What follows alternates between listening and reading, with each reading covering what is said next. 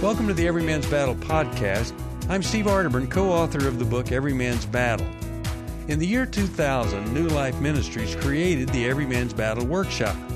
Now, this workshop's been held monthly ever since, and it's designed to coach and challenge men to better understand their struggles and also how to navigate through those struggles with God's help. The Every Man's Battle podcast contains provocative conversations led by J.J. West and Doug Barnes they're licensed family and marriage counselors who are also leaders of the Every Man's Battle workshops. Hey guys, welcome to the Every Man's Battle podcast. We are so excited that you are taking this journey with us and that you are listening. Today, I'm super excited because we are going to spend the day covering all things Doug. we are we're to we're to find out more about Doug uh, how he got here, uh, how he got into this field, how he ended up working with EMB, how he ended up on this podcast, and uh, I'm I'm excited for you that you get to know him better. I'm excited that I get to work with him, and uh, I'm excited that he's on the hot seat and I'm not.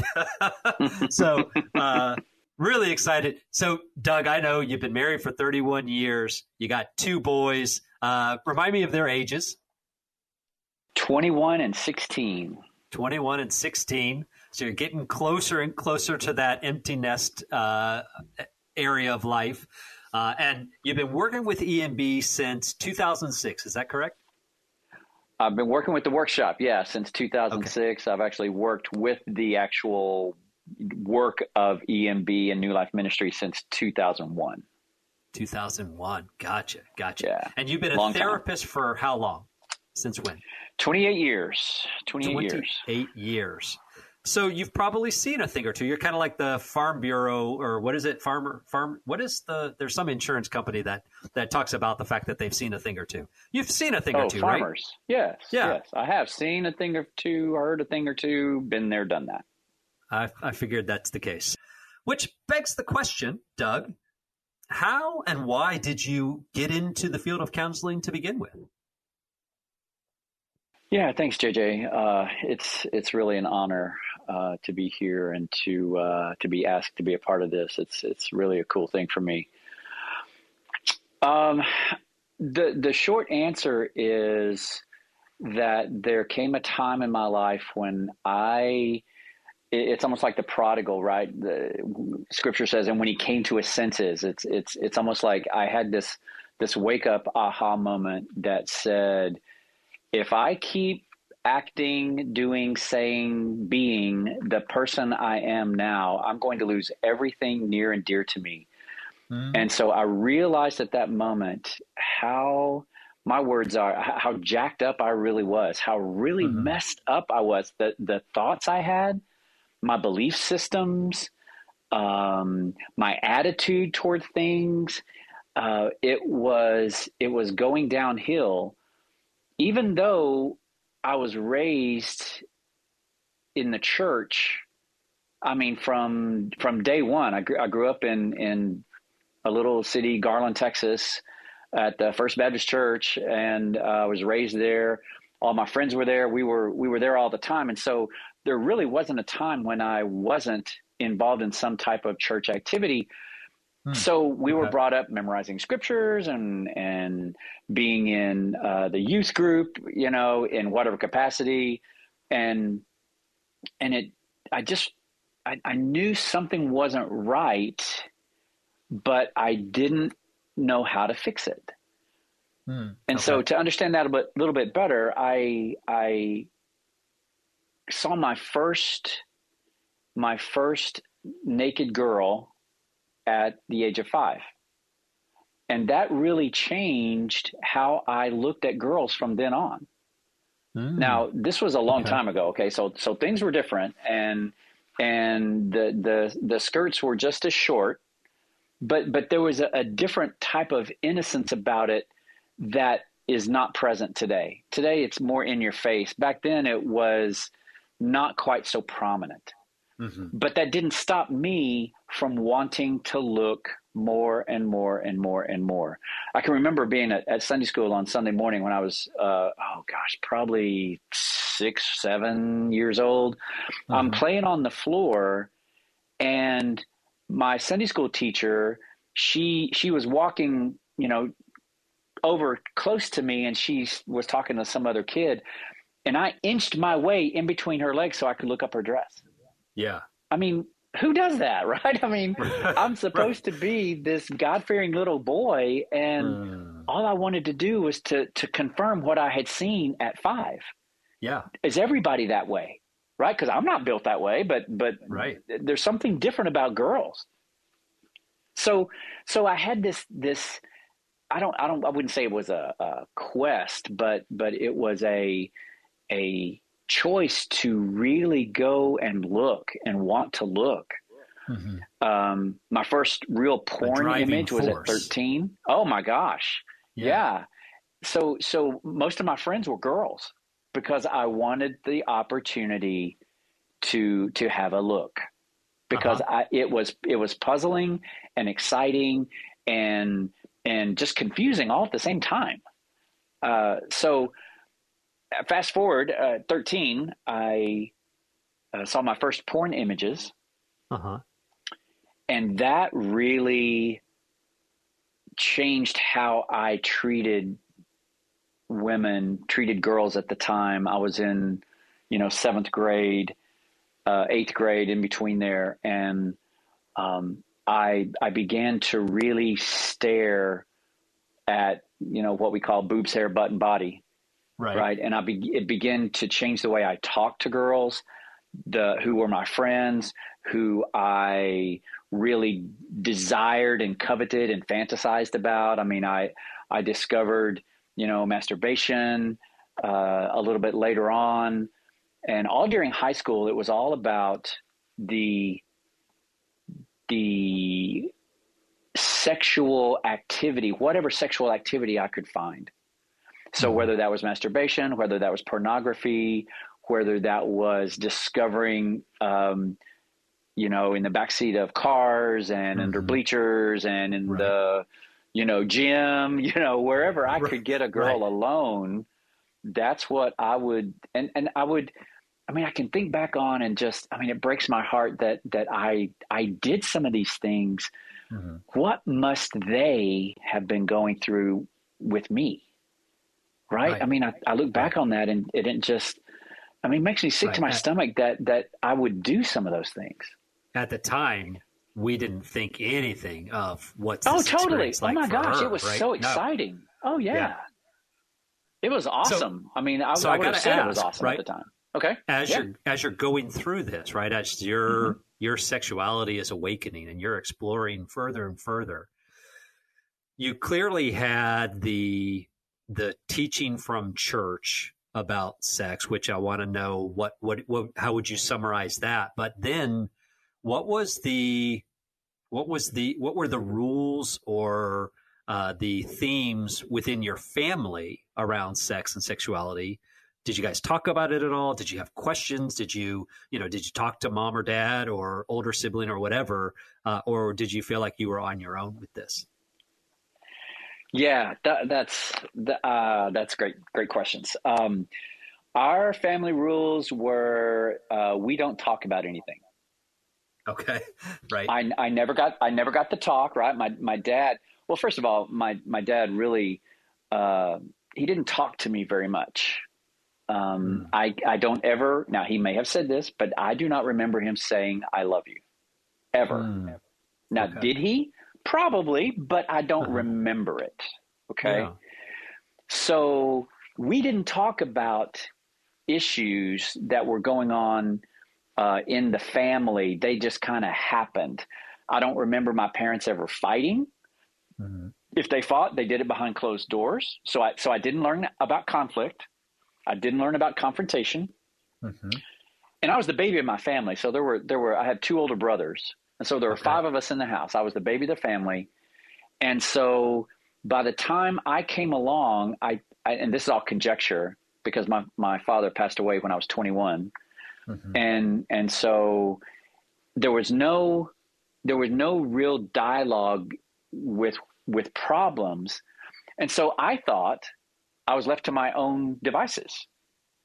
Right. So I mm-hmm. found out what sex was on my own.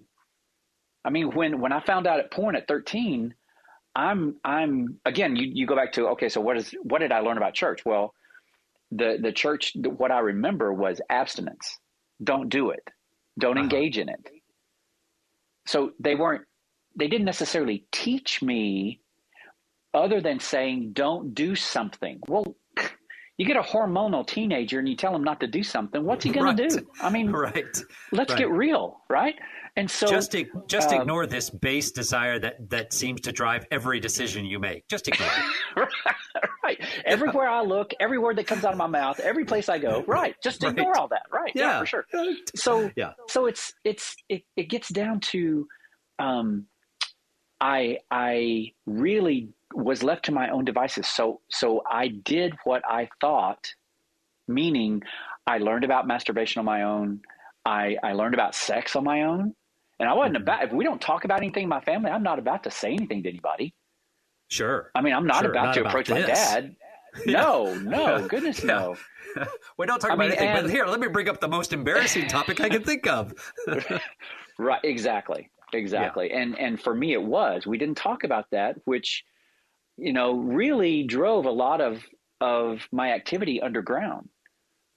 It's, mm. I was I was yes. the baby of the family, so a lot of the cliches about babies of the family is true for me. I got away with so so much that I would incriminate myself if I went into that here on this podcast, which that'll be for a later time. So uh-huh. we'll save that. We'll okay. save that. But but the family rules were about just we don't we don't talk about that. Big boys don't cry. Yeah. Right. Don't you, you have to stop crying or I'm going to give you something to cry about type of thing. Uh-huh. And so shame, shame was a, a, an internal motivator, but it wasn't overt. My dad didn't talk okay. to me, so my mom did most of the the parenting, not parenting, but uh, discipline. Discipline, right? Okay. And so there came a time, I think, when I, this is conjecture on my part. I love my mother; she's 94 years old, still still going. But I think there came a time when she got tired and I, again, was left to do whatever I was left to do. I, I think she got tired of, of disciplining mm. because she can't discipline what she doesn't know. Yeah. Yeah. So whether I would stay out later or whether I would get into drugs or whether I was with some girl down at some park, she will know that now after she listens to this, but she didn't know a lot of that and so, so growing up, there wasn't any real parental, you know, looking over me. There was no mm. parental stuff happening. Yeah. Even though growing up, I knew right from wrong. I was uh-huh. a really good student. So school, even up through high school, was really easy for me. Uh-huh. Um, I took advantage of the the good nature of the girls that were around me, uh-huh. and I took advantage. Yeah. And uh, I just I you know again it just makes me sick to my stomach to think about all the things that I did that were were I, the the dirty word is perpetrated. I don't want to use that word, but but I did things based upon the porn that I saw, um, hmm. based upon what other girls had said. Hey, no, I don't like that, but I like this. Those kinds of right. things. And yep. And so I just made it, you know, chalked it up to a repertoire of sexual activities and couldn't wait to try it on anybody that'd let me. Okay, so all that's that background. Now, how did mm-hmm. you get into now working with guys dealing with or struggling with these same things? Yeah, so uh, my dad died when I was 21, and mm-hmm. that really, really messed with me um, because um, not only was I sexually acting out, but I was also doing drugs, um, and I, uh, I, I, I just, I felt just a loss. Like I was mm. just a lost kid. I was, I would, I didn't know my way. I, I kind of had this, this thing of, well, gee, my dad will guide me through, you know, when I get to an adult, great, we'll be on the same level and we'll be best buds and we'll go have a beer mm-hmm. together and we'll, mm-hmm. you know, smoke cigars together and tell stories and blah, blah, blah. Well, that didn't happen. And that, that view I had got, got just all busted up. Yeah. And so, um, shortly after he died, I mean, I was, I was depressed I was just uh, my my my acting out just accelerated. I mean, I was just trying to numb the pain. I didn't want to feel anything, and so that started my my quest. Uh, again, you know, I told you, man, I just I just knew I was jacked up. I knew something was wrong, and so uh-huh. I I went to see some counselors. Uh, they helped me out, um, and they helped me out to the point of you know I I am really indebted to what they helped me with grief wise, depression wise. And I thought, you know, they're, I might want to do this. This, that, you know, they helped me. I wonder mm. if hmm. I can help anybody else. Right. So fast forward, now I, I get married. I, um, uh, I, you know, I, I, graduated college. I got married. I've had a couple of jobs, and I realized about um, well, I worked in uh, for New Life from 2001 to 2010, uh-huh. and so in the middle of that, it was about 14 years into marriage. I I realized because I had taken my acting out behaviors into my marriage, and so. Yes. Mm-hmm. I I knew I have a computer science background, and so I knew how to manipulate computers. I'd take them apart, you know, put in hard drives, put in all the hard- hardware, redo the software. I knew how to do all of that. And so after a while, you get really good at it. Mm-hmm. And I mm-hmm. realized that it was it was again taking me down into this really dark place. And so I uh, I I honestly I woke up one night and said, "Hey, I am really messed up. This this pornography is jacking with my head. It's jacking with my my witness. It's jacking with everything I've got." Mm-hmm. I happen to be working for you know, New Life Ministries. I worked for the ministry, even though mm-hmm. I was acting out. Of course, nobody knew right. at the time. Right. But I mean, you didn't but, you didn't wear your "I act out" T-shirt to work. no, or hey, I'm a porn addict. You should be too. You know that kind of stuff. No, I didn't right, advertise right. that. No. But and and so I'd be talking about the workshop every single day and I, every day and every day and every day for like five years, and it, it came down to man, I wasn't being nice to my wife.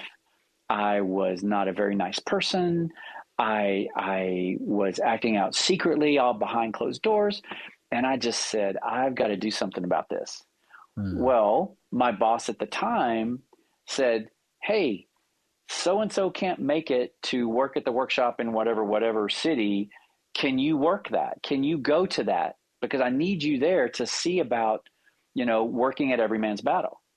Okay. And of course i jumped at the chance. I'm going okay man this is a free ticket out. So so what, I, what was I your role the, that the first one was a as as a participant. Oh it was. It was oh, to, okay. Okay. Yeah, it was gotcha. right. In 2006 right in 2006 uh-huh. in april 2006.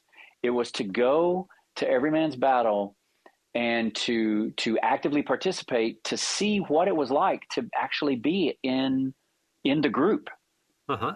Okay. And so and so that's a part of our workshop, right? So we facilitate groups. We have a main session and then a, a small group session. And it was in those small groups where I actually took off the masks.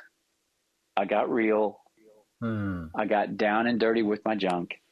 Yeah. And I just said, okay, God, you provided the out and I'm, I'm, I'm taking it. And that was, wow. that was a weekend that changed my life forever to this day.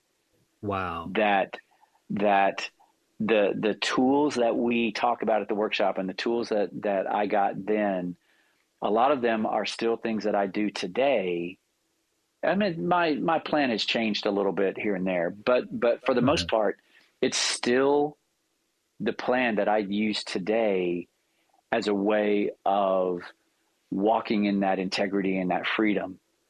And and the greatest the greatest gift I got was the guys around me. It's that connection. Mm-hmm.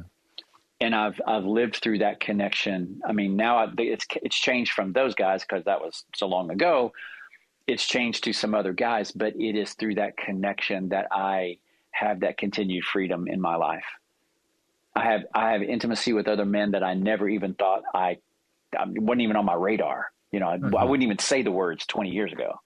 Yeah. But now I rely on those guys so heavily for just walking day to day to day because I know myself and I know what those triggers are, those internal and external triggers, those boundaries that I need to put up in place, where I need to go, where I don't need to go. I've learned that over the years and it's taught me to live a life of integrity that I never really had experienced prior to 2006. So from 2006, it was the next month where my uh-huh. boss was talking about, you know, the the therapist that couldn't make it. He said, "Hey, can you go?" Uh-huh. And I jumped at the chance. Yeah. And so from that from that month on, I've been working with the workshop on the weekends. And wow. it has been, like I said, just a gift of all gifts. Right. So that I can I can I can work with guys. I see God work in real time from Friday to Sunday, just like he worked in my life from Friday to Sunday. Mm-hmm, mm-hmm. I mean, it's it's awesome. I mean, it never gets old. I never get tired of it, and I'll talk. I'll put people to sleep because I'll talk about it so much that it just it, it really enthusiastically just jazzes me like nothing else. Yeah, yeah. I mean, I love that. I love the fact that God used the workshop to bring freedom and life to you to get my to attention, marriage, right? To get your attention, to wake you up, right?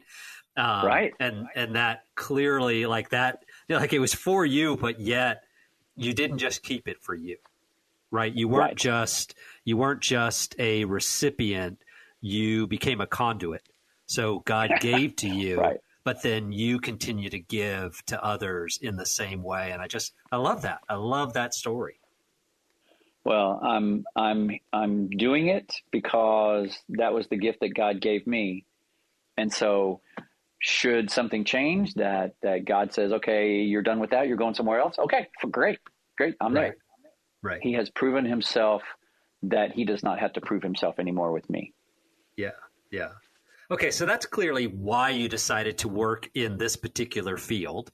Uh, let me ask this: What's been the best thing, or best things? You don't have to limit it to one. What's what's been the best thing about the work?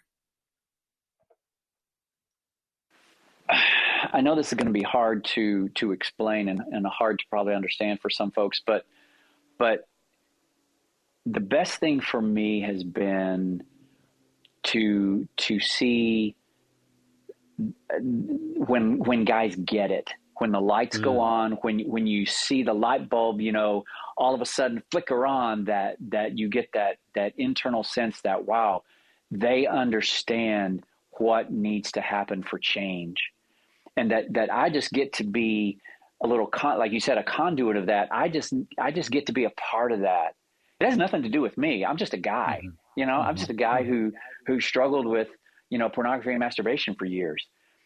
I I get to watch God work in real time in the lives of guys month after month after month after month, or or as I tell my guys in my groups, I love what I do because yes. I want those guys to get the gift that was given to me and and mm-hmm. so if if you're willing to do the work there's freedom but you have to be willing to do those those you know those three little words that we hate whatever uh-huh. it takes right it's it's yeah. am i willing to do whatever it takes yeah and if i'm willing to do that god shows up in a way that he doesn't show up anywhere else mm-hmm. i think mm-hmm. and mm-hmm. so yeah. for me yeah. i love to do what i do so when we talk about uh, men who are struggling or or couples that come into my office or couples that I work with to see those guys start to take the lead in their recovery so they, they stop the acting out but now they become the leaders in their home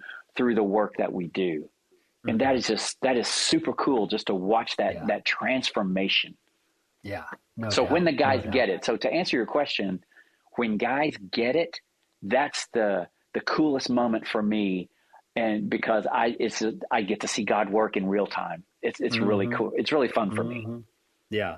I All love right. So that. conver- conversely, what's been the hardest or most challenging thing about the work?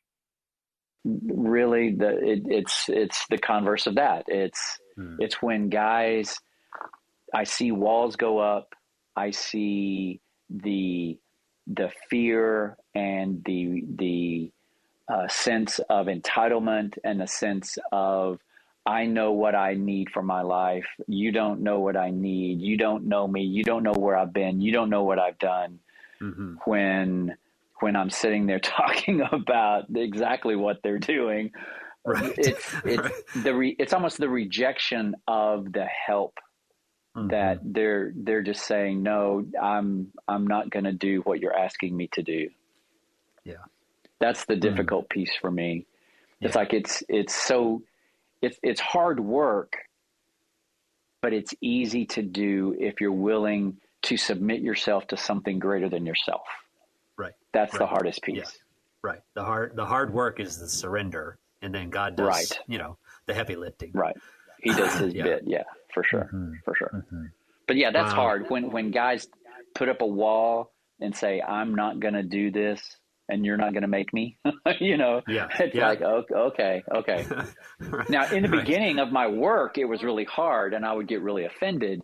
Now I realize that that's that's between them and God. That's not between me and them. Mhm. Mhm. Right. But it just Right. hurts me, especially for the the spouses and the the relationships in their lives Right. that could be changed forever by the work that they do. And that's just sad that that for for those guys it doesn't happen at least while they're with me. Now they may move on to somebody else and you know they decide to to do the work. But it's just sad when they walk out of my office and i just go well if you don't want to do the work that's okay. I can't make you. Mhm.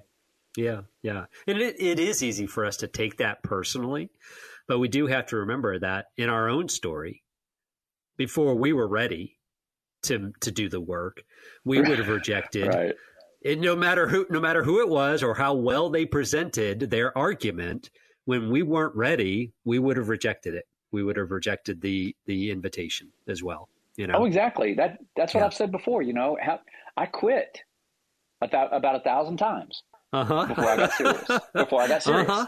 Oh my right? And gosh once I got yes. serious, my entire life changed. yeah. Oh yeah. That's so true. So true and so Yeah. good oh doug thank you for this uh i I'm, Mm, i know i know that the audience uh those of you who are listening you you've so enjoyed getting to understand the origin story of Doug Barnes and and his role at the Every Man's Battle workshop and and his role now in the Every Man's Battle podcast. Um, so exciting to to get to to hear from you today. And and here's the thing, guys. Uh, the Doug is a is a great example of the guys who lead the the breakout sessions, the facilitators Mm. at the workshop. Uh, this is this is what you get. You get real guys who are willing to be raw and vulnerable with you, who are willing to challenge you, who are willing to come alongside and help you do the work that you need to do. Um, so, man, if you haven't already made the call, if you haven't already been, gosh, we we just encourage you to make the call. Call 1 800 New Life and find out more about the workshop. Go to newlife.com slash EMB and find out about the workshop. But don't just don't just inquire. Don't just find out information. Make the decision to go. Uh, get to that point, right? Like like Doug talked about today, where man, you just you your your life is jacked up and you're tired of being jacked up and you're ready to you're ready to do the work. You're ready to you're ready to change that one thing, which is everything. Yeah. And that's going to make the difference. So Doug, thank you. Thanks for having me here. It's, I, I can't wait to, to really kick this thing up a notch and to, to start really working through some of the issues that we need to uh, talk about and the stuff that's going on in our own lives. Absolutely. I look forward to that. Thanks, JJ. Yeah. All right. Thanks, everybody. We'll catch you on the next episode. If you need help with sexual integrity, call New Life Ministries at 1 800 New Life. That's 1 800 639 5433 or go to newlife.com.